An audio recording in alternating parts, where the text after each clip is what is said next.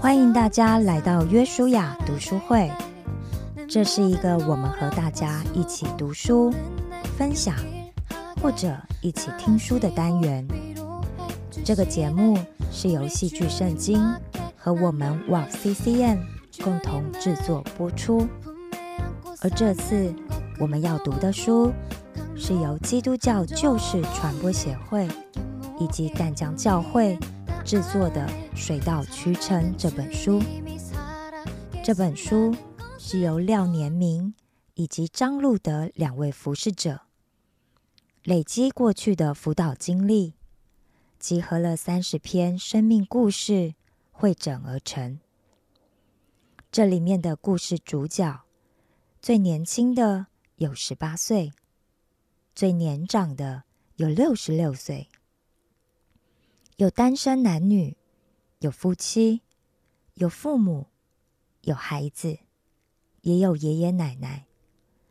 经由当事人对成长历程和原生家庭的反思，再透过牧者辅导的角度，借由前人的经验或者圣经的教导来协助思考。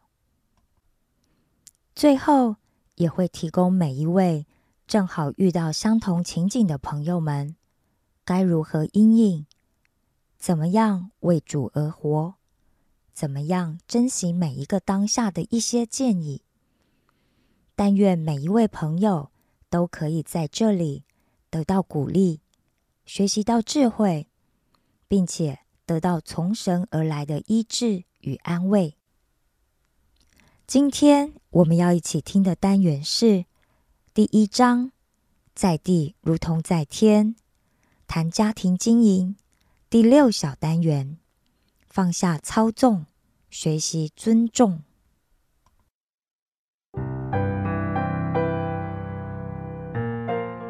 一至六，放下操控，学习尊重。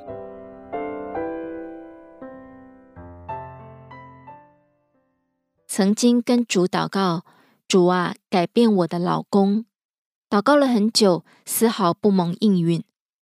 日子一样过，争执一样在，这样内耗下去也不是办法，总要有一方先改变。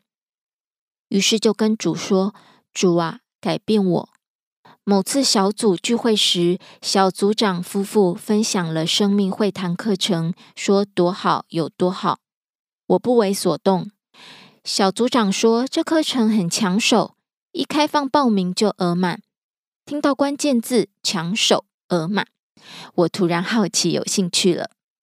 饥饿行销果然很管用，于是报名上了第一堂课，深深被年明与路德老师所吸引。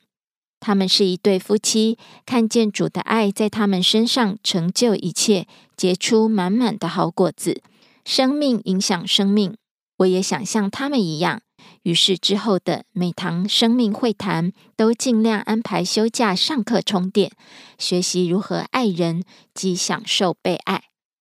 我和老公最常因为吃而吵架，因为他是三高患者，我总是不准他吃垃圾食物，这个不行，那个不行。有好几次两人开心要去吃大餐，已经到餐厅门口了，老公一句我要喝可乐，我马上不说话，转身走人。两人吃了一肚子气回家，回到家继续吵。我吵不赢时，就会使出杀手锏冷战，来辖制、操控、逼迫对方。直到某天，老公的左眼血管破裂，当下惊吓也感到挫折。在饮食方面，垃圾食物都严格禁止了，甚至再忙还是会准备便当给他。都做了这么多了，怎么还会这样呢？显然我的操控是无效的，还搞得彼此压力很大，两败俱伤。挫折与困境总是带来祝福。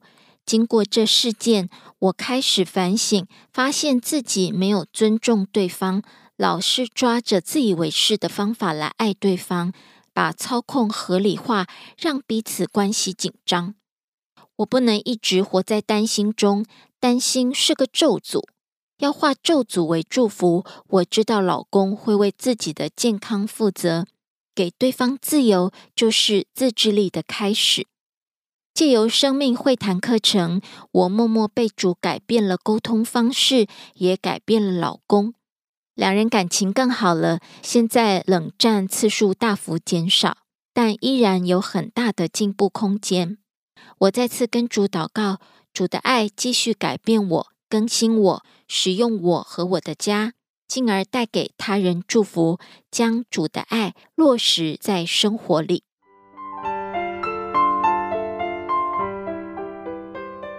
年明老师、路德老师回应。回应一：我是一切问题的根源，改变从我开始。爱里没有惧怕，我们以为自己在爱，却充满焦虑。这份带着杂质的爱，乃是源自于内心焦虑的投射。这份爱让人觉得不被尊重，让人感到窒息。许多容易吃醋的妻子，经常会担心丈夫外遇，于是采取紧迫盯人或操控的方式，疑神疑鬼的结果却让婚姻陷入不断的冲突中，把丈夫推向外面的阵营。我曾听过一个令人喷饭的故事，一对夫妻同在一家公司工作，某日一群女职员在聊天说笑，妻子突然惊觉没看到老公，于是问大家：我的老公去哪儿了？女同事告诉她：你的老公在福利社买可乐。妻子不解地自言自语：他怎么会有钱买可乐呢？有人说男人有钱就会作怪，这位妻子为了避免老公作怪，坚壁清野让老公没有零用钱。试想，如果你是这一位老公，你可以接受老婆因她的焦虑对你极度不尊重吗？当你了解我是一切问题的根源，婚姻的一场混乱是源自于内心的焦虑，你就会把焦点放在自己身上，而不是配偶身上。真正要对付的是自己的焦虑，而不是控制配偶的行为。回应二：人要先学会孤独，才能进入婚姻。人要先学会孤独，才能进入婚姻，否则进入婚姻会更感到孤独。对孤独的恐惧焦虑会让婚姻关系走了味。这位C女士就是因为担心失去所爱，所以对于老公的健康才会采取极端的饮食控制。走入婚姻要对孤独有心理准备，一场意外可能随时会带走你的配偶，你的配偶也可能把自己卖给工作，或者迷失在外面的世界。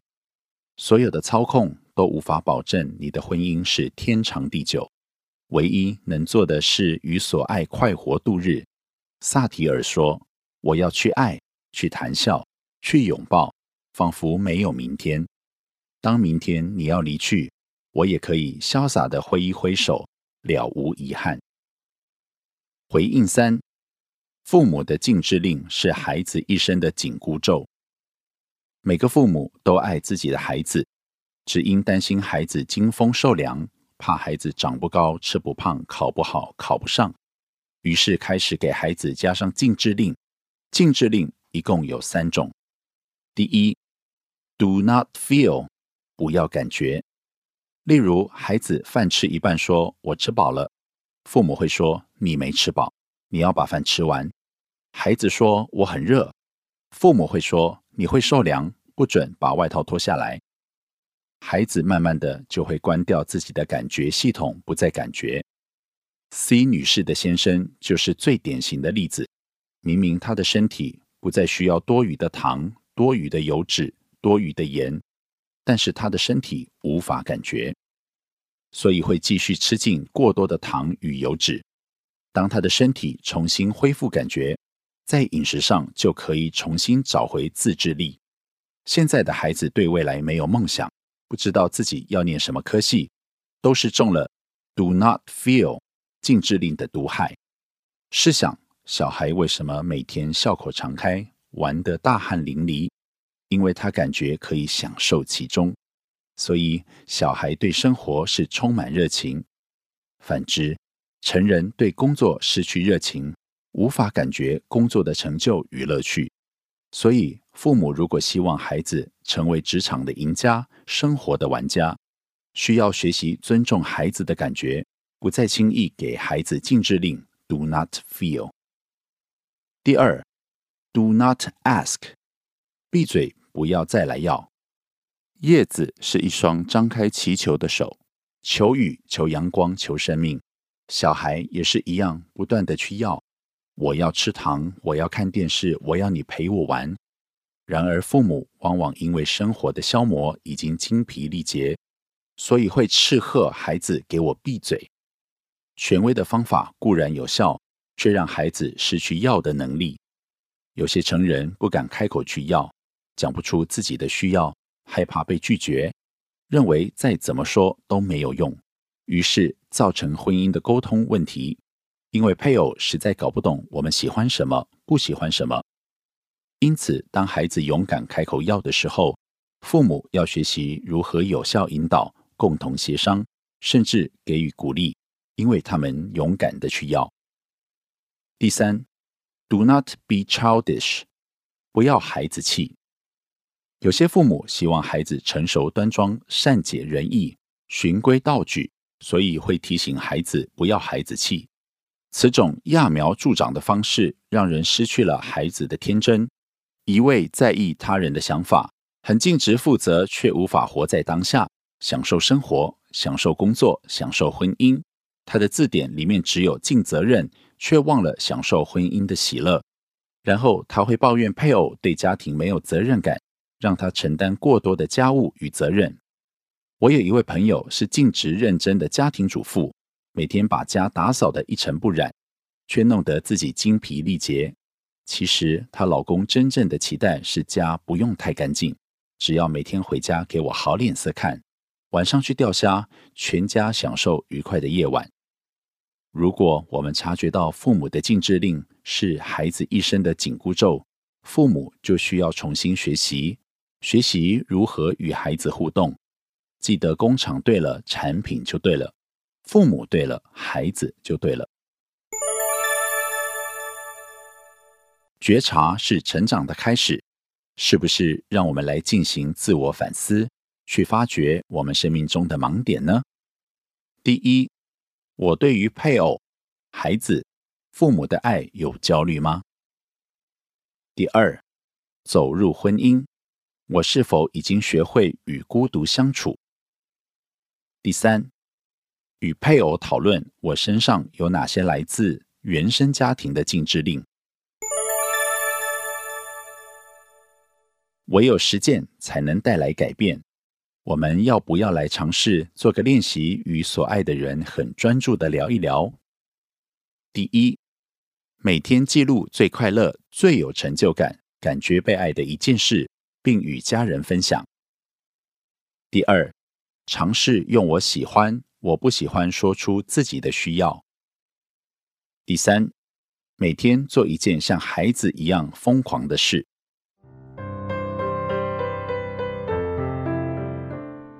本节目由旧事传播协会淡江教会共同制作。